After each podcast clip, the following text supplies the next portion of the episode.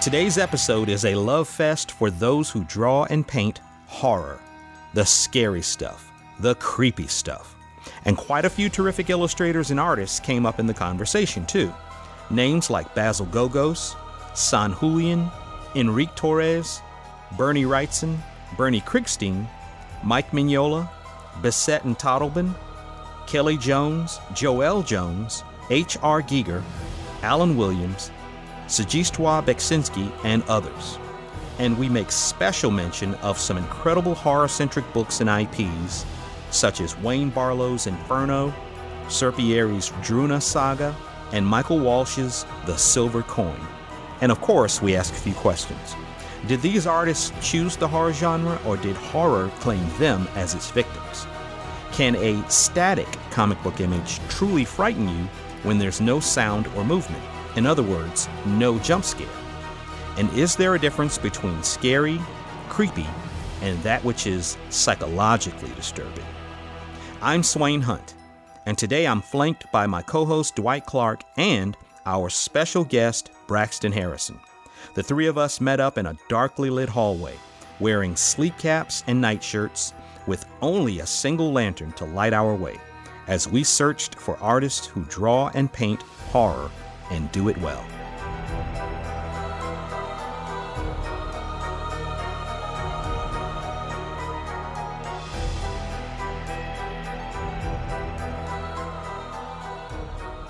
Do you remember your first time encountering horror as a genre as it relates to art, maybe with comics or something like that? Like the first time you said, okay, you know, like they're leaning hard into this. This isn't just a scary story that just popped up. Mm-hmm. The publisher or something, they're leaning hard into this. This is an actual genre within comics. Because when I first came to comics, most of it was, you know, obviously superheroes. Mm-hmm. And the comics that our parents grew up on, you know, they, you know, they read westerns and love stories mm-hmm. and crime fiction and war comics, adventure comics, and superheroes were part of it. But when we came of age, it was mostly superheroes, but I still kind of remember like House of Secrets and House of Mystery and that sort of thing. But what are you, what are your guys' first encounters with it? You know, where you're like, oh, okay, this person seems to specialize hmm. in, in, this kind of thing. Um, I think I definitely remember all of the comics that were, you know, when I showed up on the scene. I recall all of the comics that had the the mascot or whatever, you know, the witch and and uh, okay, or what's the dude that he he took off and there, there's movies of him, the Crypt Keeper. Well, the Crypt Keeper, he's he's one of them, you know. Yeah, I remember seeing seeing those comics uh, around, but you know, I'm reaching for the superhero comics when I was a kid. Uh, I, though I do remember, um, is it Bissell or the swamp thing. I read it. Bissette. Yeah, yeah, and for sure. And you know that's definitely hard. I, I, remember thinking, "Oh wow, I'm I'm out of the superhero uh, genre right now. I'm this is some scary stuff." Mm-hmm. Uh, but definitely Swamp Thing. Yeah, for me, it was uh, my first recollection of it was like Swain said on the, on the magazine racks in grocery stores was the creepy and eerie I didn't pick them up because I really wasn't interested in that kind of that kind of. Um, I wasn't drawn towards. I was drawn towards the superheroes, like you said, Rex. Um, but I do recall seeing those those pictures and remember that like the, the, the painted covers by by Frazetta and by you know various other other artists, other painters at that time. I was like, wow, this is really like good stuff. It's almost it's very almost semi-photographic to my young mind, you know. Yeah. So I, I thought they were cool, but I didn't I really was interested in picking them up because that wasn't my, my genre. I wanted to see, you know, gore didn't do it for me. I, I wanted to see, you know, butt kicking and capes and you know, you know, lassos, whatever the case may be. So I didn't really pick, get into it. But later on, like you said, I think that the deal breaker for me was honestly uh, that same Stephen Bissette Totleben uh, Swamp Thing with, with Alan Moore. Alan Moore broke all barriers for me in terms of how good horror could be. Yeah, you know, and I was like, uh, mm-hmm. but, but prior to that, I think I, will take that back. I did like I did like the crossovers with Wolfman, with uh, um, Werewolf by Night, and Spider Man and Morbius. I did like those. Right. Those are cool. Though That was uh, Manwolf. Man, wasn't Man, it? Wolf, that's right, because that was that was J. Jonah Jameson's son, right? JJ JJJ's son. Yeah, the astronaut. Of course, he'd be an astronaut, you know. But I don't remember that kid. What did he do? Go to the moon and and uh, get turned into a werewolf? pretty much, See, you just wrote the comic right there, Braxton. and he came back. He came back and he had a um, he had a, uh sword and uh, some some cool like like ankle gauntlets, and uh, he he was pretty sharp. He was dapper for a while, man. Wow, man. but he he but he turned into a wolf because he had he had a stone that he'd gotten when he was in, on the moon, Embedded in his chest. and he brought it back home, and it Why not? it it it, it you know it incited some kind of lycanthropy or whatever, and then you know, yeah, and he turned into the man wolf, man hyphen wolf. But it was a great costume, though, Bryce. You liked it, man, because it was like um, it was like the one of those um, somewhat semi semi hippie driven ones, like like Killraven, oh yeah. with, with the long with the long boots and the, and the hat and the half uh, half shoulder uh, half uh, chainmail. oh yeah. I'm pulling up an image of it now. Uh, yeah, that is that's cool. Right, it's fun stuff, man. Yeah, man. And the you know the thing about uh, that was so interesting was the fact that they wanted the the man wolf to have a costume, like you know you have the Hulk and you have Werewolf by Night. Basically, my pants are ripped up because I've transformed. Yeah. That's pretty much how it, anybody should look, right? It's just like okay, whatever you had on before you transformed, if it can even remain on your body in in its half wolf, half humanoid form or whatever. But the fact that he had a costume like with this disco collar and Yeah. you know, and and the and the and the, and the muscle shirt and all this kind of stuff is like okay, all right, I guess you know. I'll take it. But I was I was a big Neal Adams fan like before I met uh, our mutual friend Dwight Don Hillsman. Mm-hmm. I was a big Neal Adams fan, and I was on the hunt for anything Neal Adams had done. Yeah. And even at like maybe 14 or 15, even if he drew the covers, I wanted the covers. And I remember I was going in the, looking in the price guide because the price guide was our Google back then. Right, it was. It So- was. So you could look in the back and you could see under a title which artists and which writers worked on what books or whatever. And then you could say, okay, issues 16 through 17, blah, blah, blah, blah, blah. And they would even list what covers they did. So I mm-hmm. looked up, Neal Adams did some covers to House of Mystery and House of Secrets. Mm-hmm. And I was like, okay, all right. I guess I got to get them. So, you know, I hunted them down. Being the completest that you are, being the completest that you are, yeah, And, uh, yeah, exactly. right. And I remember getting those, and then after that, maybe meeting Don, and Don was just. He was Adrian before there was an Adrian. He was Oh, yeah. just had an encyclopedic knowledge of comics. Oh, yeah. Who did what, and he had all the stuff. He had the Warren magazines of Creepy and Eerie. Yeah, So you know he would be showing, oh, this is Angelo Torres and this is Alfredo Alcala, Mm-hmm. and he had the oversized reprints of uh, EC Comics. How old was he at this time? Sixteen. No, he was he was seventeen. I was sixteen. That's funny that because you know I may be wrong about this. I just I always think that if you know artists' names and if you know the their body of work and if you're chasing down creators like that, I always thought that was like an older, the signs of an older fan. You know. Well, Don, well, Don's been an older spirit. Don's been an old spirit too, man. So that, that would that would that would be that would, that would track. That would track. Yeah. You know. Yeah, yeah. but he he showed me all that stuff, the EC reprints, and like, oh, this is Graham Ingels, this is Will Elder, Right. uh, this is Joe Orlando. He actually is an editor at DC now. and, Damn. Yeah. um, you know, uh, Bernie Krigstein and Reed Crandall, all those guys. And so I remember realizing, okay, horror was a thing, and I think Don might have been the first person who ever talked to me about uh, seduction of the innocent. Mm-hmm. You know, and and and and you know how all that happened, but. Um, and I- and I do remember looking at creepy and eerie magazines when I was a kid in Chicago, like at the age of eight or nine or 10 because as I've said multiple times on the show, you could go to the grocery store and on the magazine rack there'd be comics, there'd be a spinner rack, and then there'd be a section on the bottom shelf of the grocery store where there would be creepy and eerie magazine and Ma- Fangoria and, and mm-hmm. Vampirella and Yeah, man. you know and all that stuff and Conan, man. Conan, man. Conan and the Spirit. You know, like you could, you know, I'm like I'm like nine. I'm like okay, great. It was great. you know. Let's go.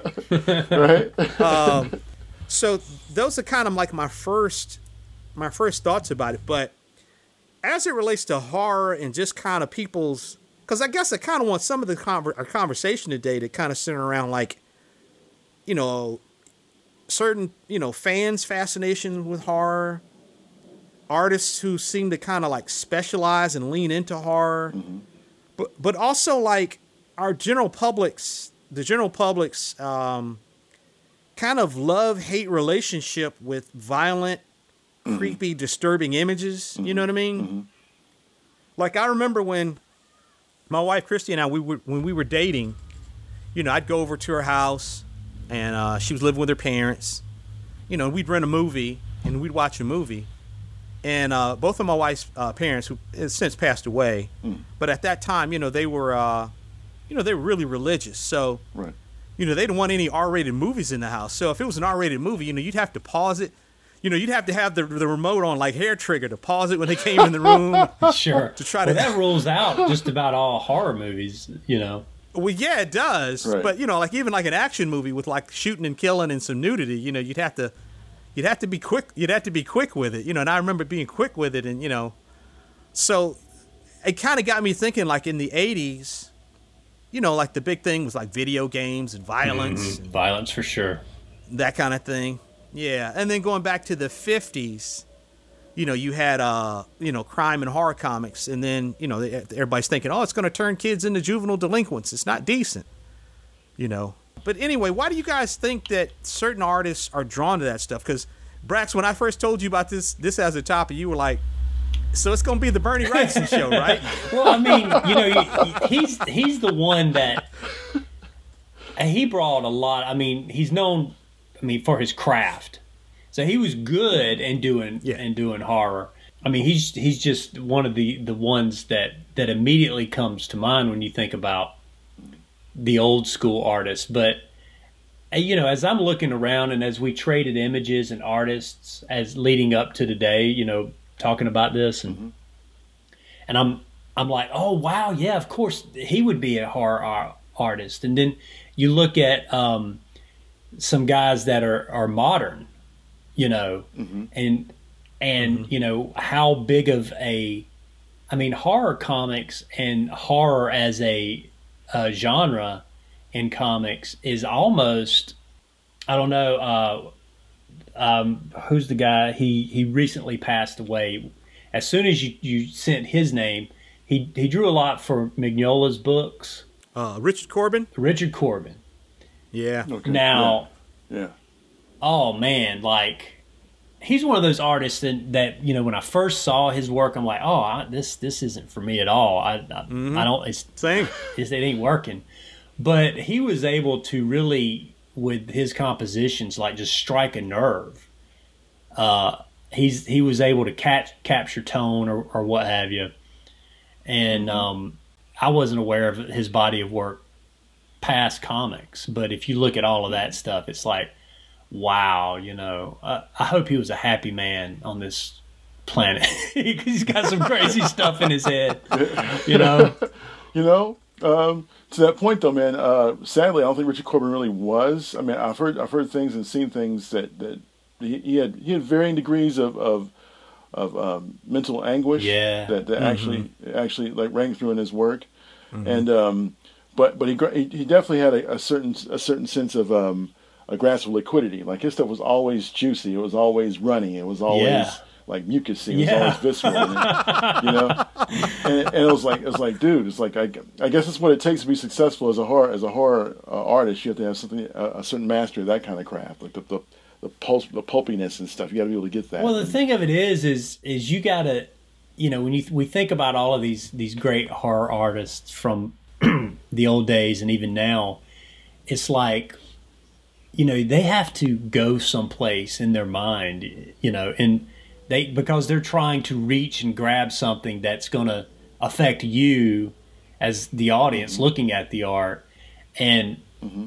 I don't know, you know. I, I did a western. You know, I, I, I draw some, and, and I like I like the sequential art. I like to tell stories with images, that sort of thing. So Yeah. I did a western after watching several western movies. I was inspired, and I would like to do like a scary horror tale or whatever. But Uh, I just haven't sat down with it. But you know, there's different th- diff- different aspects to horror. Are you doing like an O. Henry ending? Are you doing body horror? You know, are you doing uh, just gross out, gory horror? You know, there's lots of of places you can go and it still be considered horror. I mean, Mignola, Mike Mignola of Hellboy, he's considered a horror artist, is he not? Sure. Um, I mean, yeah. yeah. I mean, he he certainly loves the uh, you know uh, uh, the genre. You know, Yeah. Would you consider um uh who was the guy that did the BPRD for the longest? Guy Davis. Guy Davis. Would you consider him a horror artist? Maybe not a horror artist, but he certainly did a good job with that uh, that subject matter. Yeah. uh, in, Right. in, in the same way Mignola does. I think, like for instance, for with comics, especially like you know modern comics, let's say comics of the last thirty years. It's hard to consider thirty years as being modern, but it is. Um, so you've got Mignola, who's kind of blending, kind of darker, you know, feeling uh, subject matter with superheroes for the most part. Because it was only until the time that he got to Hellboy where he was just like, okay, I'm only going to draw the stuff that I like monsters yeah. and weird looking aliens and creatures. And Yeah. that's all I'm going to do. And, and he got really successful with it. And so he didn't go back to drawing like Chubby Wolverine and, and Chubby Batman and, you know, Right. any of the stuff he was doing before. Yeah. But s- similarly, like with uh, Kelly Jones, who clearly is an acolyte of, of Bernie Wrightson, Yes. but but Kelly Jones, you know, he's drawing Batman, but Batman has more in common with Dracula than Yes. he does with the Justice League. You know, Yeah. you know the way he the way he renders him, and, and Dead Man, you know, Dead Man looks like a you know like a crackhead or a meth addict. You know, he He's looks like a dead man. yeah, Right. you know. Right. But I think kind of what, like what Braxton's touching on is um, is maybe is there a difference between like horror comics versus uh, or not even comics per se, but like horror versus creepy and, and scary versus something that's psychologically disturbing. Mm-hmm. Like there are some uh, some concept artists that I've become a fan of, you know, since I, you know, Dwight and I have, have started sharing, you know, that kind of stuff. You know, Dwight turned me on to it. Oh yeah. They're, you know, they're doing they're doing an image that's in service to a movie or a video game or some other project, but the images are really disturbing. Like, you know, Brad Rigney, Rigney and um, Anato Finnstark. You know, I mean, they, you know, they do illustration and stuff too, but you know, Well, even H.R. Giger. yeah, yeah, and even yeah, Dwight was mentioned. H.R. Giger, and it's like I had totally forgotten. I was like, yeah, that's like the creepiest dude ever. Mm-hmm. you know what I mean? He's a grandfather. Yeah, he's a grandfather. Textures, textures, and, and organic sexualized imagery. That's Yeah. monstrous. You know, that's what he does. You know. So so uh, so are we? Would you separate uh, comics artists? Like, are they doing something different uh, versus like just a concept artist who is going to this place over and over? There, who's the artist, Dwight? I know you know who he is. He he he's famous for this book, and it's basically a walk through hell, and he he drew hell and uh, all of the the demons of hell. Oh, uh, yeah, uh, uh, Barlowe. Yes. Stephen, I know his first, uh, Michael Barlowe. Yeah. It, it was like a concept book or whatever, but it's real, just the places he goes in his head. Wayne Wayne Barlowe. Wayne Barlowe. Yeah. Wayne Barlowe. Met him in, met him in New York City. Actually, really nice guy, man. Really nice guy, and his stuff is really yeah. His Yeah. stuff is bow down, man. Yeah. but but but the, all these guys. Oh, like like for example, I, I kind of want to give due- uh, due to give uh, uh, credit where credit's due. Like uh, you mentioned, uh, my one of my favorite artists of all times, and a really good guy, uh, uh, Bernie Wrightson. Bernie Wrightson owes Krigstein a, a, a nod. And Graham Ingels. and Graham Ingels and and and and, Bern, and uh, Bernie uh, um, Barlow owes um, oh what's his name um, I'm glad you're doing this, Dwight, because now I'm not the only one doing this, reaching for names. right right uh, Bazinski but uh, his name's but Bazinski uh, is uh, Zislav Bazinski right. incredible incredible artist man I mean his stuff is just like you know it when you see it like you feel it like and and and, I think even Giger owes him a little bit of uh, a, a, a little respect because the, the organic the organic stuff that, that he was doing back in the 60s and the and the 50s and the 40s 40, 40 50 60s which was incredible for for the artwork back then. Great poster work for the theater and things like that so. Yeah. these guys are yeah are, are forerunners and incredible. But yeah to your point though Braxton I think Mm-hmm. horror as a genre is not really in comics especially unless it's like designed to be that way it's, it's a subset of a story so it's not really a at least today way it's absorbed it's not really a, a focus. Like it becomes a thing wherein it's part of a bigger story. Like i look at like um one of my favorite artists now is um modern artist is Jerome Opeña. Right. Jerome Opeña does like fantastic line work man and i mean he did this thing called um uh, seven to eternity i think that's right and um it was a mixture. It was obviously it was a mixture of like uh, science fiction and, and fantasy, but it had like a very strong leaning towards the lininess of of of uh, of, uh, of horror. Yeah. These guys, and even in the X Men stuff he was doing uh, back then, it, it had that. He did this uh, River Styx like homage, and it was it was it was great, man. I mean, I, I could see him doing horror that way, and it, you know, and I don't know. It's just a strange thing, man. Like I, I don't. I think, I think horror with the intent of being horror to me is kind of these days kind of disingenuous. Like there, need, there needs to be more levels to the story and just I'm gonna scare the shit out of you. Like it can't be a it can't be a gore fest. I don't like gore fest. That's why I didn't care much for um, that that crazy movie series that was so popular, Saw. It was like okay, Yeah. Yeah. So- Saw and Hostel and yeah, I get it. This this guy's doing this in penance for people's sins. He that he thinks are sins and stuff like that, and he's he's putting them through a test and stuff. Who's gonna be the last man standing? You know, I get it, but I just uh, no, I'm good. go ahead, Swain. I was just gonna say, I think a lot of that stuff is referred to as torture porn. Yeah. Yeah, You know, where it's just watching people agonize about you know having to saw their own limb off or whatever, yeah. uh, as opposed to. Uh, and I think you know my daughter has seen all. Believe it or not, my 16 year old daughter has seen all the Saw movies. I'm sorry. She's seen every one of them. And she says the first Right. one, and a lot of people say that the first one is actually pretty good. It is a little more psychological Yeah. and and less of a gore fest. But you know, as the as the less talented you know creators got on board and wanted to make another one, make another one. Okay, we'll give this guy a million dollars. Make another one. Okay, we'll give this gal a million dollars. Make another one. You know, Yeah. to the point where it becomes kind of you know it, becomes lesser. But I I think also too like with so for instance with comics and you do still have some. I, I think Dwight is right. You can't in comics. It doesn't seem to be a horror comic per se. Hellboy is kind of a superhero or an anti-hero, I guess. Uh, yeah, it's more of a pulp. Yeah, but it's it's got supernatural horror elements in it. Yeah. Um, there was a comic series written by uh, uh, Joelle Jones called uh, Lady Killer, and it's it's basically I think it's basically about like a housewife in like a fifties, and she's like just like killing people and hiding bodies in the trunk and Yeah. you know and Damn. stabbing her, cutting her husband's limbs off and putting them in blenders and whatnot. Yeah. but Oh, but she's a she's a killer. You know what I mean? She's she's you know she's a killer, and and even like uh, uh like Corbin, you know he did a, uh mini series. Richard Corbin did a, a Ghost Rider mini series, and for me when I was a kid reading Ghost Rider, Ghost Rider was always pretty scary because it was like okay, these people are dealing with the devil and demons. Right. You know, like I remember there was an ep- there was an issue of Ghost Rider where he maybe he runs up on the son of Satan or somebody, but there's a demon. Da- Damien Hellstrom, sir. It- but I don't. Maybe it wasn't that, but I know he encountered somebody. A demon possessed this person, and they like threw up the green vomit on somebody. and started speaking, started speaking backwards and in Latin and shit. And I was just like, All right. and it was really kind of disturbing for me as a kid because you know this was a Now you know it's bad when when they're speaking Latin backwards. You know, like Right, it's not just regular backwards, but it's Latin and backwards. right. Latin in and of itself is already frightening, you know. you know, but um, but yeah, I don't think there's a lot of horror specifically in comics, horror elements in comics. But like to what Braxton was saying earlier, like you've got uh, illustrators who became known for like book covers and magazine covers.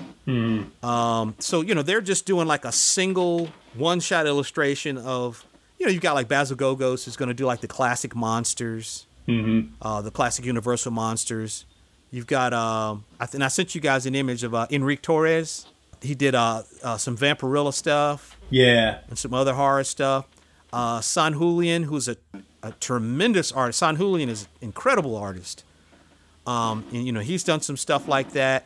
And then Yeah, man. you do have like you know you had the horror comics of you know Marvel and DC and mainstream comics you know of the like the 60s and the 70s but I don't think there's that much of it now and then you know um like you know Dwight was pointing out you know like a lot of European comics you know like Richard Corbin did you know a lot of crazy stuff in heavy metal he worked for Creepy and Eerie magazine Mm-hmm.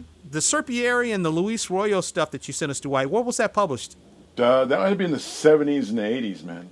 I mean, uh, well, the, well, the, um, one of the books by uh, Royo was uh, recent. It was well, I wouldn't say recent, in the aughts. So it was like in the '90s, not around '92, '93, '94, um, and uh, called Malefic, which I love and I have.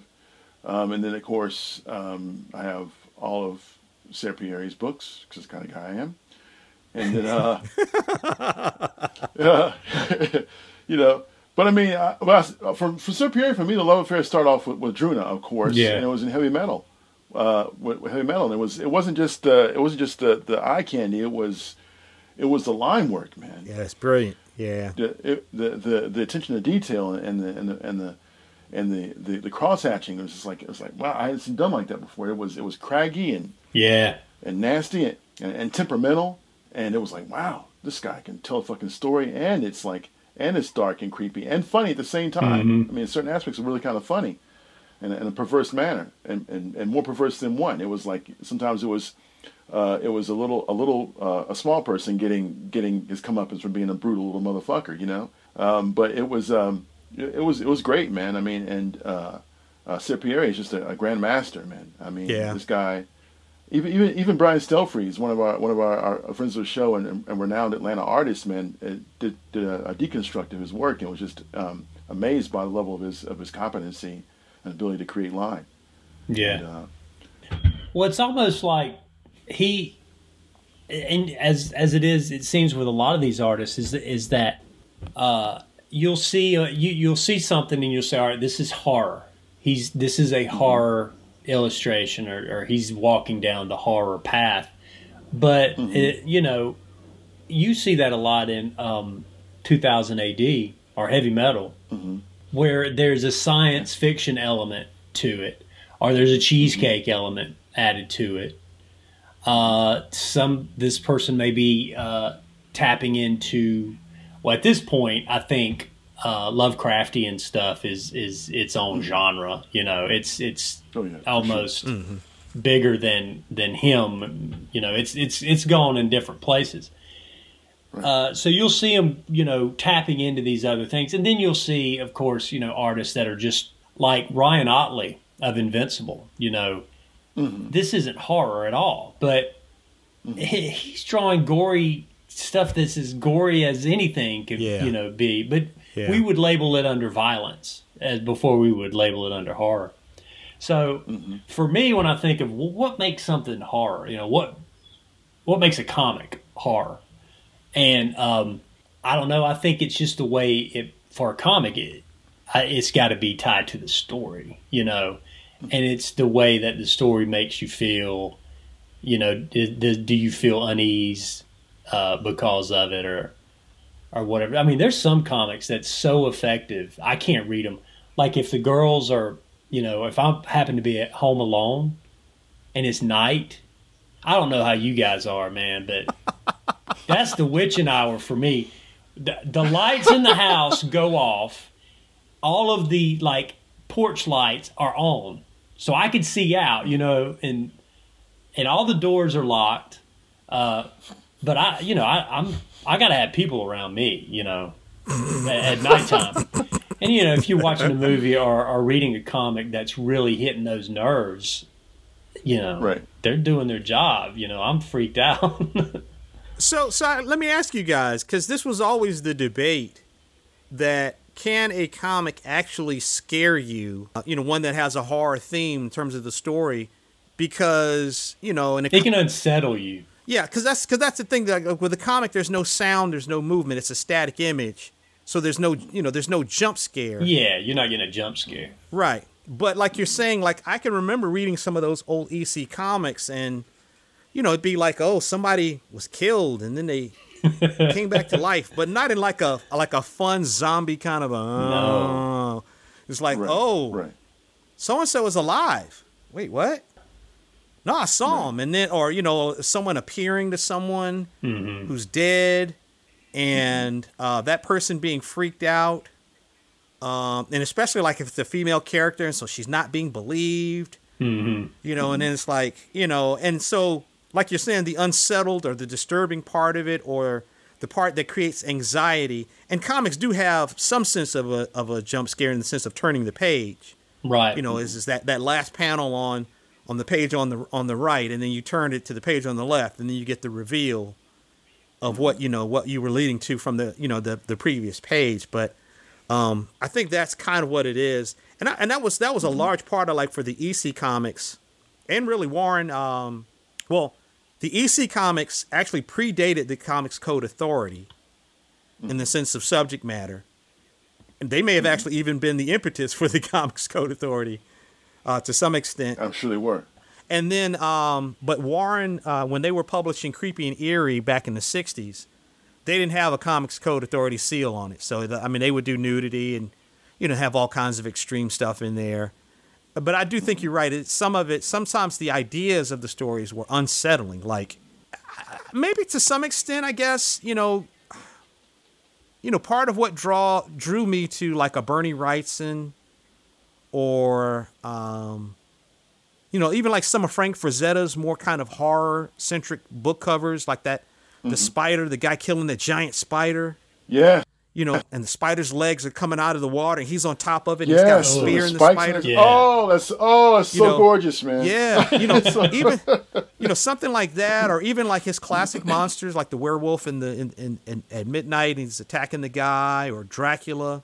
Mm-hmm. You know, e- even some of those, like, like, you know, even what Dwight is even touching on, the craftsmanship of Frazetta's paintings. He made the heart that which should repulse you.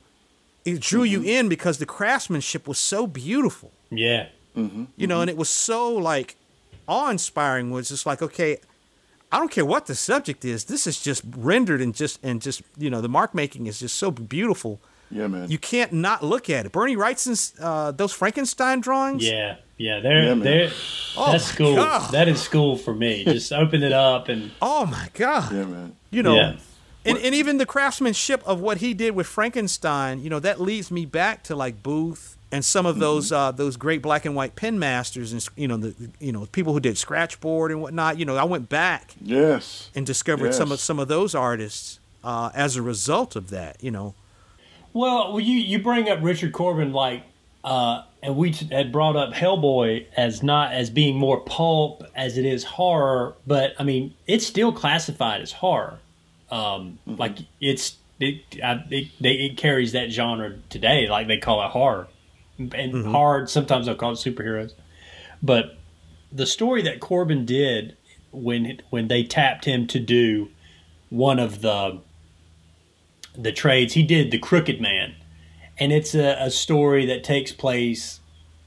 Uh, basically, it's capturing all of the scariness that is the Appalachia haunted, witchy uh, genre. Which, as someone who has grown up in Georgia, lives in Georgia, I'm a Southerner. I, this is my home the Appalachian Mountains and old people and witches and all that sort of stuff, that is freaky scary to me. I mean, that that really strikes a nerve. But that story is one of the scariest stories that I've experienced in comics. That one, and of course the the Swamp Thing, but you know that might have been you know my age. I don't know, but it's so affecting uh, what Corbin was able to do uh, with his art and with Mignola's tale. Um, Man, you need to check out. You need to, check, to your point though. You, need to, you also need to check out um, the Fall of the House of Usher that Bernie Wrightson did. oh yeah, It's it's it's a, it's a it's a Southern tale too. It's about it's about the Fall of the House Is of he? Usher. Is it It's- not Edgar Allan Poe or? Yeah, it is exactly. It, it is. Right. Oh, It's intention. Yeah, but it's it's really really good, man. I have to check it out. Really good. I have to check out more Bernie Wrightson. I, I mean, I've got. I don't have enough Bernie Wrights, and I'm just aware of his the his one-off illustrations. I've never read any of his books or anything. Yeah. You know who is a really uh, effective modern um, artist that is really there's a comic that's coming out now. It's an anthology. It's about a silver coin, and so they tell they're telling different stories, uh, one-off stories that center around this silver coin, and it's a horror.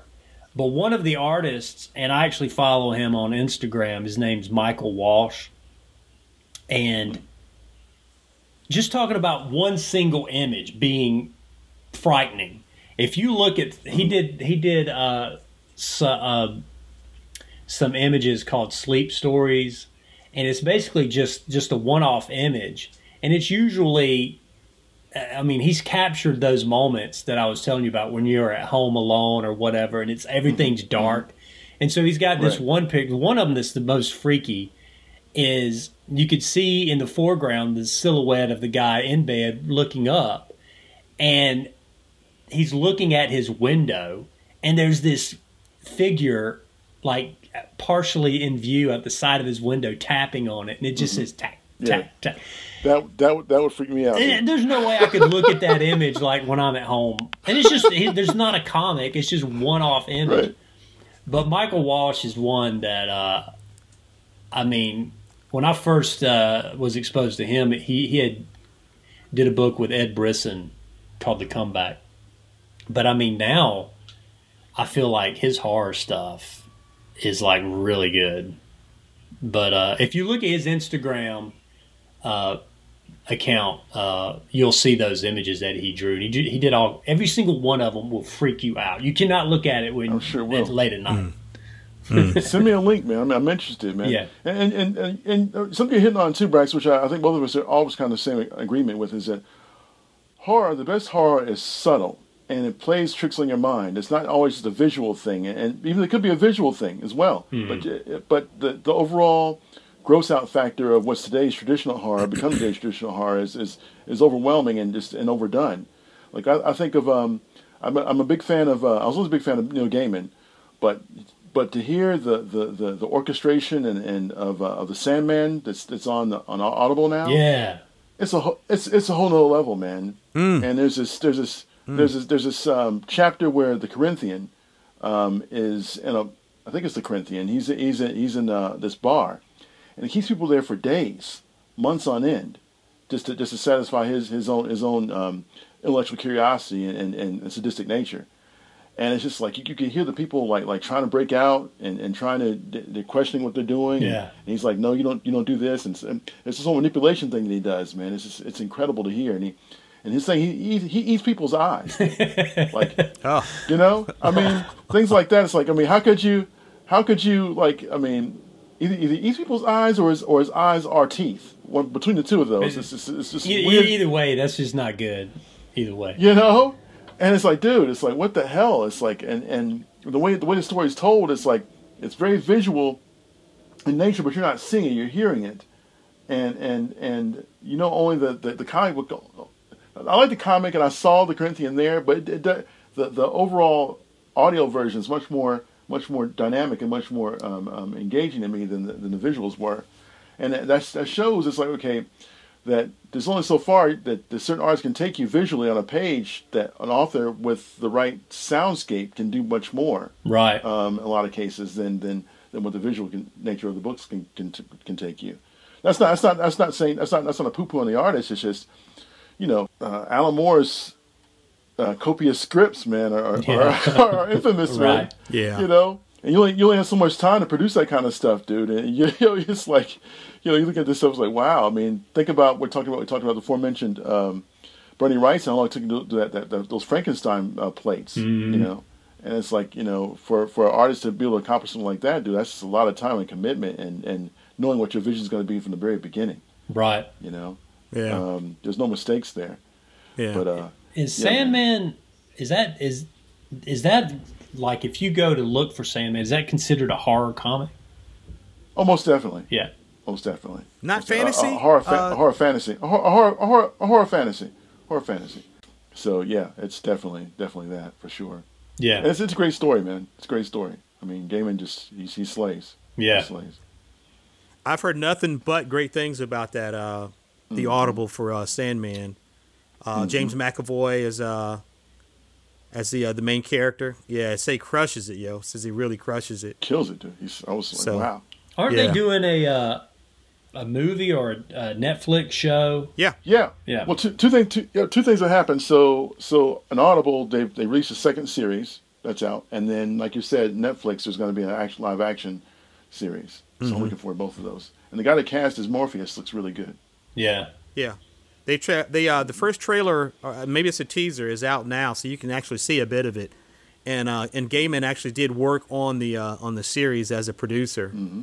So uh, so it should have his fin- it should have his fingerprints on it. But do you guys think? Because obviously there are some people who, you know, like we mentioned earlier, uh, a lot of the artists that were working for EC Comics, these were just some of the best cartoonists out there, Let's go back. and they just happened to be drawing crime stories, war stories. Uh, and in some cases horror stories, but that's not necessarily who they were. Wally Wood has probably done more superheroes and fantasy than he's done horror, but he has done some of that stuff. And so there are a lot of artists who have done horror, but it's not necessarily their thing. Um, like Francesco Francavilla, our former guest, you know, he's done all kinds of stuff, but he does do Right. horror really, really well. You know, he does right. you know, dark, foreboding, you know, nightmarish scenes. He does them does them well. Uh, uh, Tula Lotay, you know, she's done all kinds of stuff, but you know, she did like some covers for American Vampire, and uh, and she did a series I think called The Wicked and the Divine, which is more like a fantasy horror Yeah. uh, kind of kind of a book. But I just wonder if in some cases are some people kind of really born to it and some people kind of lean into it. Like I look at um, illustrators and concept artists like Allen Williams, those creatures that he creates. Sir. First of all, his his pen his pen his pencil game is so on point. You can't fuck with him. And then on and then on top of that, you know, he just does it. He does it so well. It's like this is what you were born to do. Same thing with uh, Travis Louie. You know, the haunted the haunted pencil. I mean, his pencil work and his graphite work is just so lovely, and you're just like, okay, this is a skull being fondled by a child or whatever, but it just looks so amazing. And even going back to, oh, look, there, Dwight's got the, uh, he's got, the, what is that? I can't even see the, Williams. the, it's the not. title. It's not The- the- focusing. The, the, the, Covenant. The art of the, the art of Allen Williams. yeah. The Art of That- Alan that- Williams, That was, yeah. That was his, yeah, man. That, that's his. That's his uh, Kickstarter. Yeah, they're, they're, It's, it's, it's, uh, it's gorgeous. he he and Travis are amazing artists, and even I'll, I'll, I'll go back to maybe even I think our former guest Jeff Preston said, you know, like some people are just horror chose them. They didn't choose horror. Horror chose them. Like mm-hmm. Jeff, mm-hmm. you know, does a lot of work for like religious publications and for uh, churches mm-hmm. and, and and things like that. But he loves him some fucking monsters and witches and vampires and goblins and stuff Yeah. and yeah, he does and yeah. he does a he does a, an equally great job of rendering that stuff. So I wonder if some people like Wrightson or Basil Gogos are literally like this is this is what they should be doing Yeah. as opposed to them deciding to do it. You know what I mean? Do you, what do you Yeah. think? Mm-hmm. I think, well, you know, I'm thinking of, you know, I, I'm going back to Michael Walsh again, and it's like when I first saw his art, and it was completely competent. He could tell a story with it. He, he, you know, when it comes to comic art, there's some deal breakers that you got to know how to do. He knows how to do all that, right? Uh, Right. but it's almost like with him, you can see that he loves the horror or the freak out or the creepy. Like he gets it, you know, he he knows what it is that's going to to really zing you, you know, visually. Mm-hmm. And mm-hmm. you know, I don't know that as a lot of artists that know I don't know that I would know how to do that. And I'm a pretty competent artist, but mm. I don't think I could I don't know that I can go there. Or I, I, I you know, that may not be my forte. Um, it may not be a, lo- a lot of artists may not have that that scary spot within them to pull off the image to get get what is, what's in their head on on the page. Um, but that might be it. Of course, you know, a lot of these artists are led by a writer and sometimes that pairing is like a match made in heaven where you know mm-hmm. they come up with a creepy story and then that artist brings his creep into it and you've got you've got some horror you know you've got a good success yeah you've got a masterpiece. I think back man on uh like some of the uh some of the illustrations that i've seen over the years that really set set me aside and uh, in you know in, a sense of like you're saying unnerving you and really zinging you. And it's almost like the comparison could kind of be made for like a Bernie Wrightson or Walsh like what you're talking about uh, uh, uh, Braxton or you know any of the artists we're talking about who really lean into it hard where you know like you look at someone like uh, Adam Hughes or Dave Stevens mm-hmm. or even Serpieri where there is an attention to detail to the female form that they're that they're paying that they're connecting with mm. that the average artist is not. There's a subtlety in the way a female body moves, mm-hmm. in the way that a hip turns, in terms of the way a woman stands, her wrist, her eyes, her facial expressions, the way her boobs hang, you know, the dimples in her ass, whatever it is.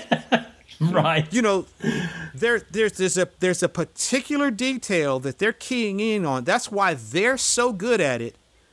And you see other people draw women, and it's like, okay, this just looks like a softer dude with breasts and long hair. Right. Yeah. You know what I mean? Yeah. And I think in some cases, like with Bernie, like Bernie's, like you know, the the the image of the guy leaning on the fence with the uh with the beheads that have been beheaded. Yes, and they're man. and they're on the fence post, and he's got the axe. Right, right. Mm-hmm. Everything about that that image is connected to what he's trying to to, to portray. The ends of the guy's fingertips mm-hmm. are creepy and horrible. Yeah, his eyelashes mm-hmm. and his hair you know, drenched in sweat because he's just spent the last 20 minutes dismembering people and cutting their heads off. Yeah, yeah. And, and, and you know, everything about the image, the, the rendering of the wood in the fence, if there's any leaves or blades of grass in the background, everything speaks to that in a way that's way more specific yeah. than just someone else. You know, um, it, it almost seems like, again, that they're, they're born for this so they're connecting with the material in a way that's way deeper. Yeah. Than uh than just uh I like drawing witches or I like because you know anybody I can do this, I can do that, right? I can do a little right. bit of it. Like like yeah. you think about how many different artists have rendered Vampirella over the years.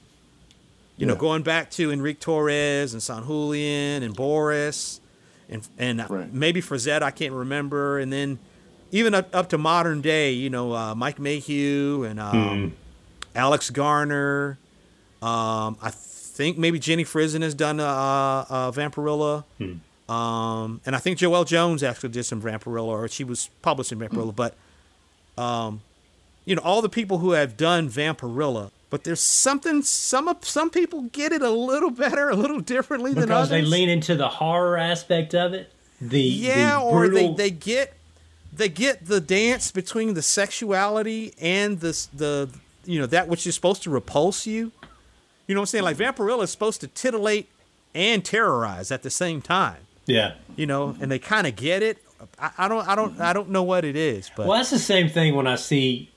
Uh, it's fun to watch like some exercise online. You may see a lot of artists do it, where they all say, "All right, we're all going to do torpedo." You know, let's all take do our take on torpedo, and then you'll see some, and you're like, "He gets it." And then you see some saying, "Oh, what is he? He's an Italian guy in a white suit, 1930s." Okay, I got it. And then it, uh, you're missing something. You know, you didn't get it.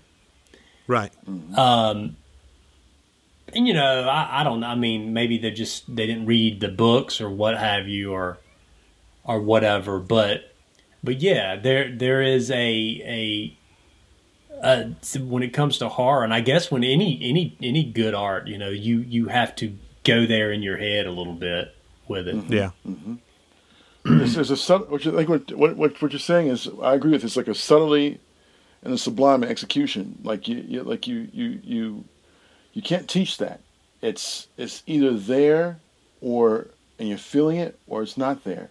It's like it's like the way um when Ian McCaig does does uh, handles handle Darth Maul, uh, the way, way, way, way the way he creates uh, concept work for for Star Wars. Oh yeah, Um, that that famous image where he's wearing the yellow robe looking.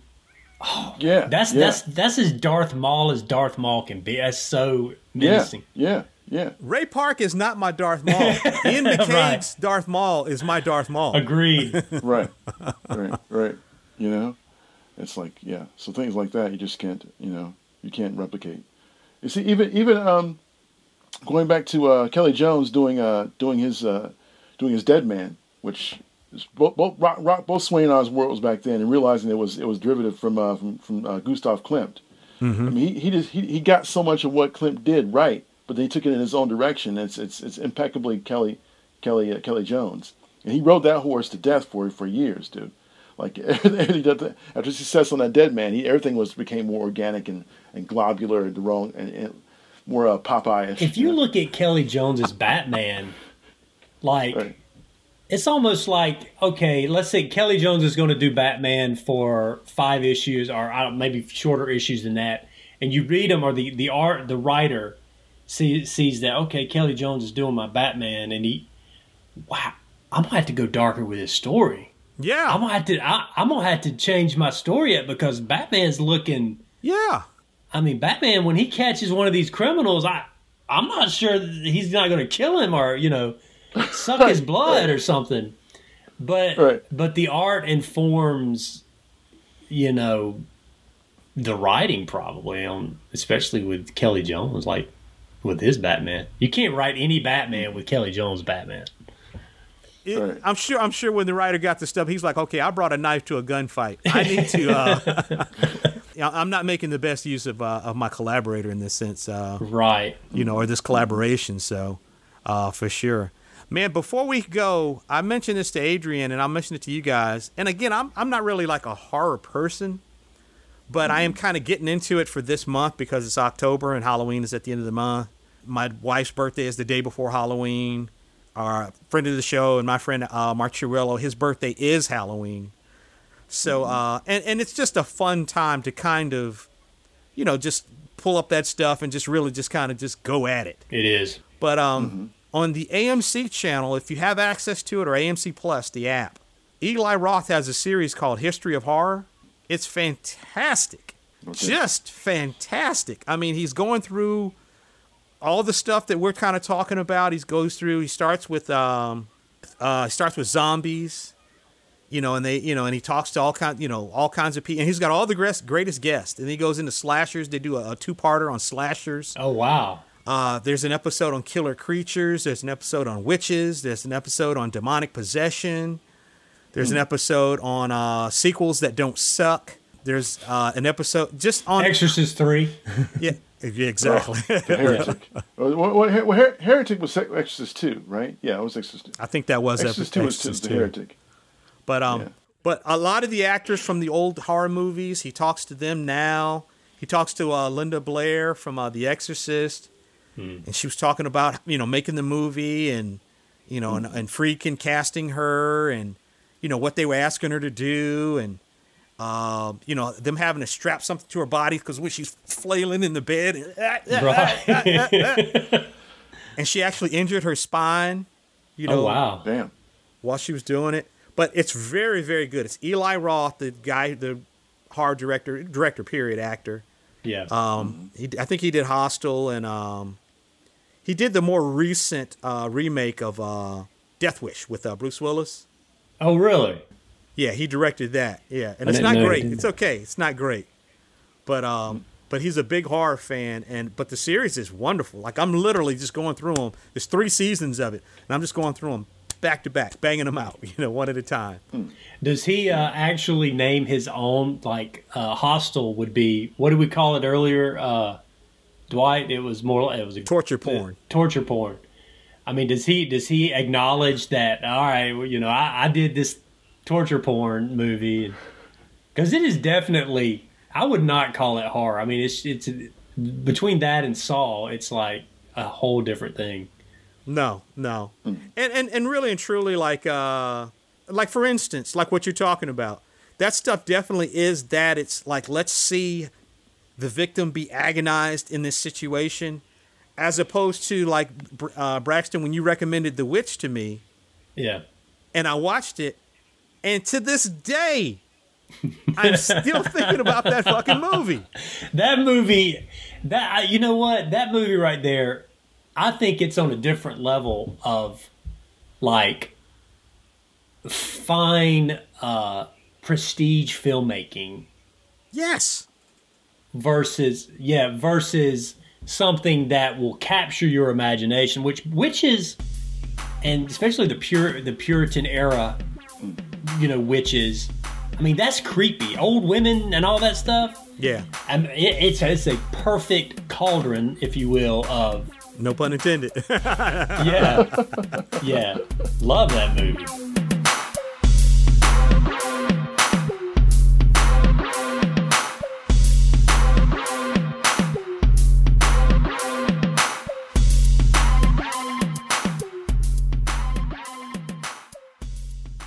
That concludes this episode of Sidebar Forever, hosted by Dwight Clark, Swain Hunt, and Adrian Johnson. You can find us online at sidebarforever.com. Any emails or questions can be directed to us at sidebarforever at gmail.com. And also, subscribe to us on social media. You can find us on Facebook, Twitter, YouTube, and Instagram. Sidebar Forever is copyright 2020. Dwight Clark, Swain Hunt, and Adrian Johnson.